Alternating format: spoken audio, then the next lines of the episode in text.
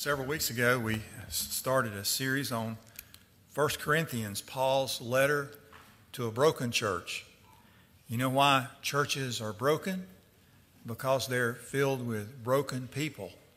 Down through the years, I've had the privilege of talking to Methodist pastors and Assembly of God pastors and Baptist pastors. And while churches have some slight differences in our doctrines, all churches have the same problems because they're filled with people. All of us are broken, and if you're not broken, give it some time. Brokenness will find a way to enter into your life. That is, unfortunately, part of life. Now, apparently, when Paul planted the church at Corinth, he planted a church that he dreamed would become a church after God's heart. That's been our focus this year, to be a church after God's heart. But unfortunately, the church at Corinth had become something less. Now, we got a picture up there by design of a church with a crooked steeple because we've got one and we've talked about that and we're going to get that fixed. But there are more things broken in churches than just steeples.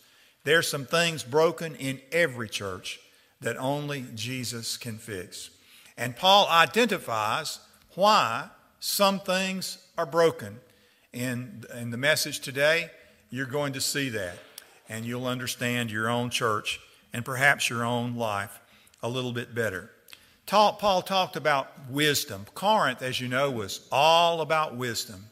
And uh, he contrasted two different kinds of wisdom that were in Corinth. You know, there's a wisdom that launches most every worldly movement. There was a wisdom that launched communism, there's a, a wisdom that marks Marxism, there's a wisdom that marks all the ideologies of today, including wokeism.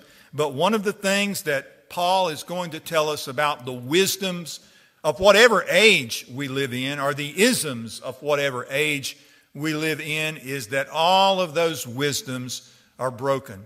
This is not one of the texts that we're going to consider today, but I want to read it to you uh, to outline what Paul has to say about wisdom. He said, We do speak wisdom among the mature, a wisdom, however, not of this age or of the rulers of this age, which are passing away. But we speak God's wisdom in a mystery, the, the wisdom which He predestined before the ages to our glory, the wisdom which none of the rulers of this world has understood for if they understood it, they would not have crucified the Lord of glory. But just as it is written, things which eye has not seen, and ear has not heard, and which have not entered into the heart of man, all that God has prepared for them that love him. The wisdom of the age, whatever age it is, if it's the age of Corinth or the age of the 21st century, is an inferior wisdom. It is according to Paul, the dying wisdom of dying men. But God gives a different kind of wisdom. So he contrasts the two different wisdoms that existed in Corinth, but he also identified two different spirits that were in Corinth. There is the spirit of the world and the spirit of Christ. And so those spirits are going to mark the kind of people that come to your church. People come to church with the wisdom of the world and not the wisdom of God. Sometimes they try to make the church work by the wisdom of the world and not the wisdom of God. People come to your church with the spirit of the world and not the spirit of God. And sometimes they try to make things work by the spirit of the world and not the spirit of God. Look at what Paul says now in 1 Corinthians chapter 2 verses 12 through 13.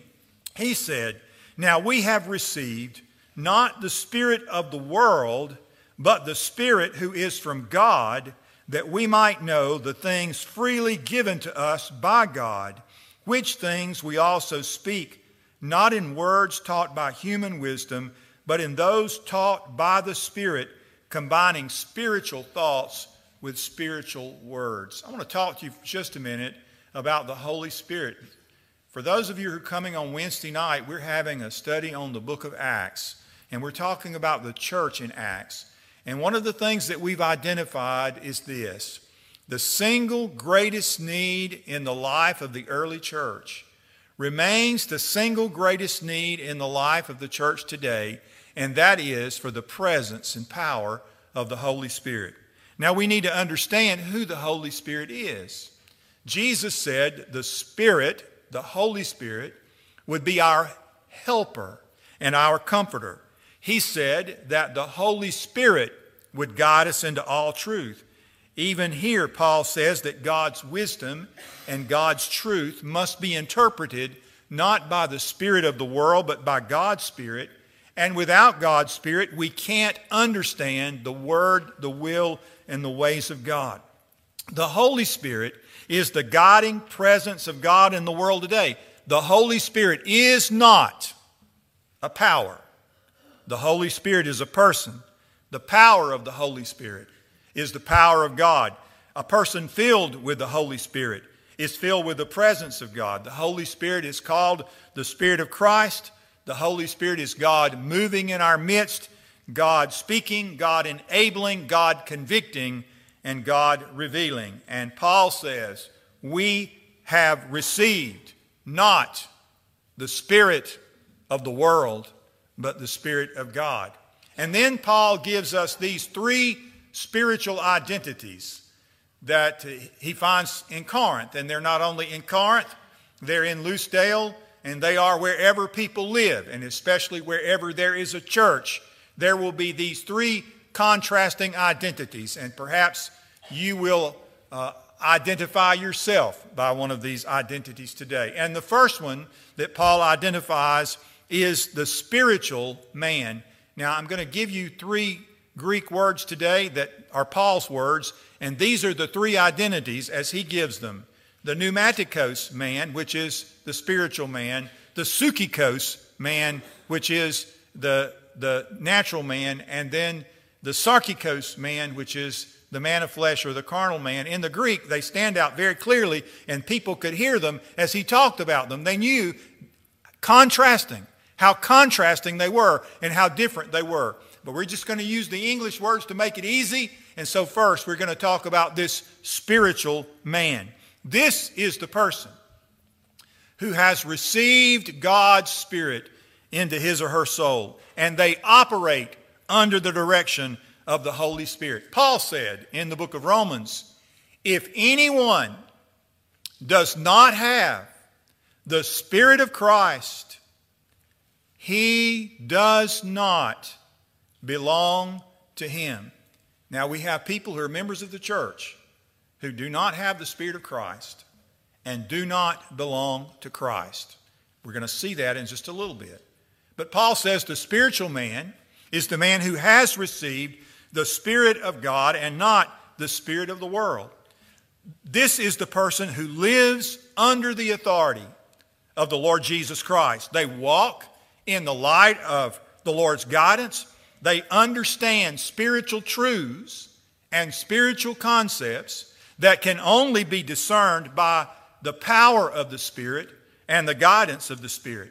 This is the true believer who Paul says prays in the Spirit, worships in the Spirit, lives in the Spirit, walks in the Spirit, and is in the Spirit on the Lord's day. And he has one singular term by which he identifies this person. This is one of the spiritual identities in Corinth, the pneumaticos, or the spiritual man. This is the person, according to Paul, who stands in direct contrast to this other kind of person. The spiritual man is the person who is able to hold the Word of God in one hand and an experience or a teaching or any other spiritual manifestation in the other and is able to weigh the difference between what is true and what is false. But that requires the presence and power of the Holy Spirit in a person's life. Now, we look at verse 14 of 1 Corinthians chapter 2, and Paul gives us the second spiritual identity. He says, But a natural man does not accept the things of the Spirit of God for they are foolishness to him, and he cannot understand them because they are spiritually appraised or spiritually discerned. This second spiritual identity, and this might be you today, is the psychikos man or the natural man. That word means, by the way, the Greek word means having the nature and characteristics of animal life. They're just right off the street, right out of the alley, uh, right out of wherever. And they don't operate according to the Spirit of God because this is, and in your Bible it might even say, it might even translate it, the unspiritual person. This is the man without the Spirit. This is the person ruled by their passions and their lust. This is a lost person. This is not just an unspiritual church member. This is a lost church member. This is a person who does not receive the things of the Spirit of God. They do not receive them because they have not received the Spirit. That, for that reason, they have no spiritual understanding. When they read the Word, it's a closed book, it's a puzzle. They don't comprehend it or understand it. And the problem is they don't have the Spirit of God. And Paul said, if any person does not have the Spirit of God, they do not belong to him. That person will spend eternity apart from God. It's true even if they come to church every Sunday, but they're lost. They're lost without the Spirit of God. Jesus said, let me tell you what Jesus said. In John chapter 8, verse 47, I remember the first time I saw this verse, and it hit me very hard. It says simply this He who is of God hears the word of God. The reason that you do not hear them is that you do not belong to God. John chapter 8, verse 47. So we have spiritual men in the church, men filled with the Spirit, men and women who operate by the Spirit, walk in the Spirit, live by the Spirit, worship in the Spirit, and are in the Spirit on the Lord's day. And we have those who are not. They are unspiritual. They do not have the Spirit. They do not belong to God. And they cannot hear God when He speaks. A lot of times they help make decisions in the church and there's brokenness in the church because of it. Paul gives three identities in Corinth the spiritual person, and then the unspiritual or the natural person, the pneumaticos man and the psychikos man. And the third one we find in 1 Corinthians chapter 3 verses 1 through 4. Paul says it very clearly. He's not mincing any words with the Corinthians and he said, "I, brethren, could not speak to you as spiritual, there's the word pneumatikos, but as to sarkikos. You see how clearly they would have heard it? I couldn't speak to you as spiritual men. I had to speak to you as men of flesh, as infants in Christ. I gave you milk to drink, not solid food, for you were not yet able to receive it. Indeed, even now you are not yet able, for you are still fleshly. For since there is jealousy and strife among you, are you not fleshly, and are you not walking like mere men? When one says, I am of Paul, and another, I am of Apollos, are you not mere men? Here's the third spiritual identity this man of the flesh, this carnal man. This is the person who does know God on some level, who has received the Spirit of God, but is not depending on the Holy Spirit for leadership and guidance in their life. Rather, they're depending on human reasoning and the desires of the flesh and the passions of the flesh to make decisions about their life and to make decisions in the church. This person has fleshly appetites and attitudes. They serve in the flesh. They worship in the flesh. They pray in the flesh. They pout in the flesh. They are men and women without the Spirit who are trying to live the Christian life in the strength of the flesh alone, and it cannot be lived that way. It has to be lived with the power of the Spirit. And one of the things that we've said on Wednesday nights about the Holy Spirit is the power the Holy Spirit gives is the power for living, the power for loving, the power to lead, and a power to be leaned upon to live the Christian life and to accomplish the assignments that God has given us. We cannot accomplish God's work in the power of the flesh. We must accomplish it in the power of the Spirit, depending on the Spirit alone for leadership and guidance. That is basic truth in the Christian life. You must grow from being the carnal Christian who depends on the strength of the flesh and lives in the passions and attitudes of the flesh, and a person who comes to depend on the Holy Spirit to live your life and to help you live victorious in your life and to lead you in making decisions. One of the things that's critical is for fathers in households. And I use Chad, uh, Ricky, since you're sitting where Chad was today, y'all are relatives, so you sit in the same place, so I'm going to use you Uh, for an illustration. It is critical for you to follow the leadership of the Spirit for your family, for your family to be in the center of God's will. You, as the leader of their household, must be in the center of God's will. If you are not in the center of God's will, they will not be. And I always considered that as a pastor, following the Lord's leadership, and we're going to talk about following God tonight. Following the Lord's leadership, I always considered was critical for my children not only for me, but God, because God had a will for their life. And I was, if I was outside the will of God for my life, I put them in a position to be outside the will of God for their life. But for deacons in the church, it is absolutely essential that you follow the leadership of the Holy Spirit. Not your own passions and desires, not what pleases you, but to discover what pleases God. Because if you as spiritual leaders in the church lead the church outside the will of God. A whole congregation lives outside the will of God because you are living carnal lives and not spiritual lives led by God's Spirit, and you're not men filled with God's Spirit. One of the problems in the church at Corinth was that people had attachments to past leaders. Paul mentioned that. Some say, well, I'm of Paul, I'm of Apollos. And then you had that very spiritual crowd that says, oh, we belong to Jesus. But in the church, you know, you can't get ever, don't ever get attached to me. Don't ever get attached to your pastor. Love him, pray for him, but don't get attached to him because what you do is you're attached to a man and you should be attached to Christ. Paul made that statement. He said, Look, I don't remember who I baptized. Hunter is going to get baptized tonight. Doug is going to baptize him. I know it's not going to be a good job because Doug does it. No, that's not true. It's not true. It's not about who baptizes you. And that's what Paul was saying to those people in Corinth. It is not about who baptized you. It's about who you trusted in. You trusted in the Lord Jesus Christ. You're following the Lord Jesus Christ. You know what babies do? Babies have attachments to things.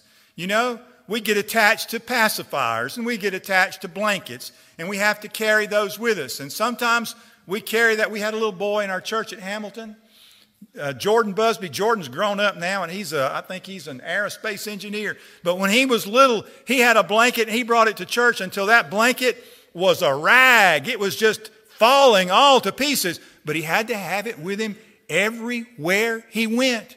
We're little, that's, that's okay. But when we grow up, we don't attach ourselves to people. We don't have those kind of attachments that we cling to. Rather, we attach ourselves to Christ. Don't let your spiritual understanding rest on mine. One of the things my pastor told me when I was 17 years old and I went to his home to tell him that God had called me to preach, this is what he said. I didn't know it, I didn't I couldn't figure out why he said that to me when he said it, but he said, "Eddie, preachers are going to disappoint you." Now he knew that. One of the things he was telling me was for me not to look to him and not to put my confidence in him because he was human and the other thing he was telling me was I was going to disappoint myself. I wouldn't be able to live up to my own standards. And if the truth is known, those of you who are very sincere have not been able to live up to yours either. The fact of the matter is, all of us are broken people, whether we're the pastor or whether we're the deacon or whether we're one of the church members. We are absolutely helpless to live life, to know God's leadership, to know God's will, to understand God's word, and to know God's ways without the Holy Spirit. Now, Paul says about these carnal believers, he said, hey, you're going to be saved, but your works are going to be burned up in the fire. If you read just a little bit down, you'll see that. We'll probably look at that next Sunday. He said, You're going to be saved, but it's going to be like you jumped through the fire and just made it. You're going to make it by the skin of your teeth. I want to make it more than by the skin of my teeth. So he has three spiritual identities. One is the spiritual person who walks in the Spirit, lives in the Spirit, is led by the Spirit, worships in the Spirit, prays in the Spirit, and is in the Spirit on the Lord's day. He hears from God, he knows God. And then this unspiritual person, this person who doesn't have the Spirit of Christ, doesn't belong to Christ, doesn't get what's in the book, it doesn't register. He hears the words of God, but he doesn't hear them because he doesn't belong to God. And then there's the carnal Christian who ought to be more than they are, but they're not because they're still babies, still clinging to things, still pouting over things, still involved in foolish rivalries and foolish jealousies like we were when we were in school. And that's not the way it ought to be. So, what your job is today is to discover your spiritual identity. Who are you? And who do you want to be? Do you want to be the person that God wants you to be? Do you want your family to be in the center of God's will? Do you want, as a church leader, for your church to be in the center of God's will? And I ask you again that question I've been asking you for Sunday, from Sunday to Sunday. Do you want your church to be what God wants it to be? Or do you just want it to be what it's always been? And you need to ask that same question about yourself. Let's pray.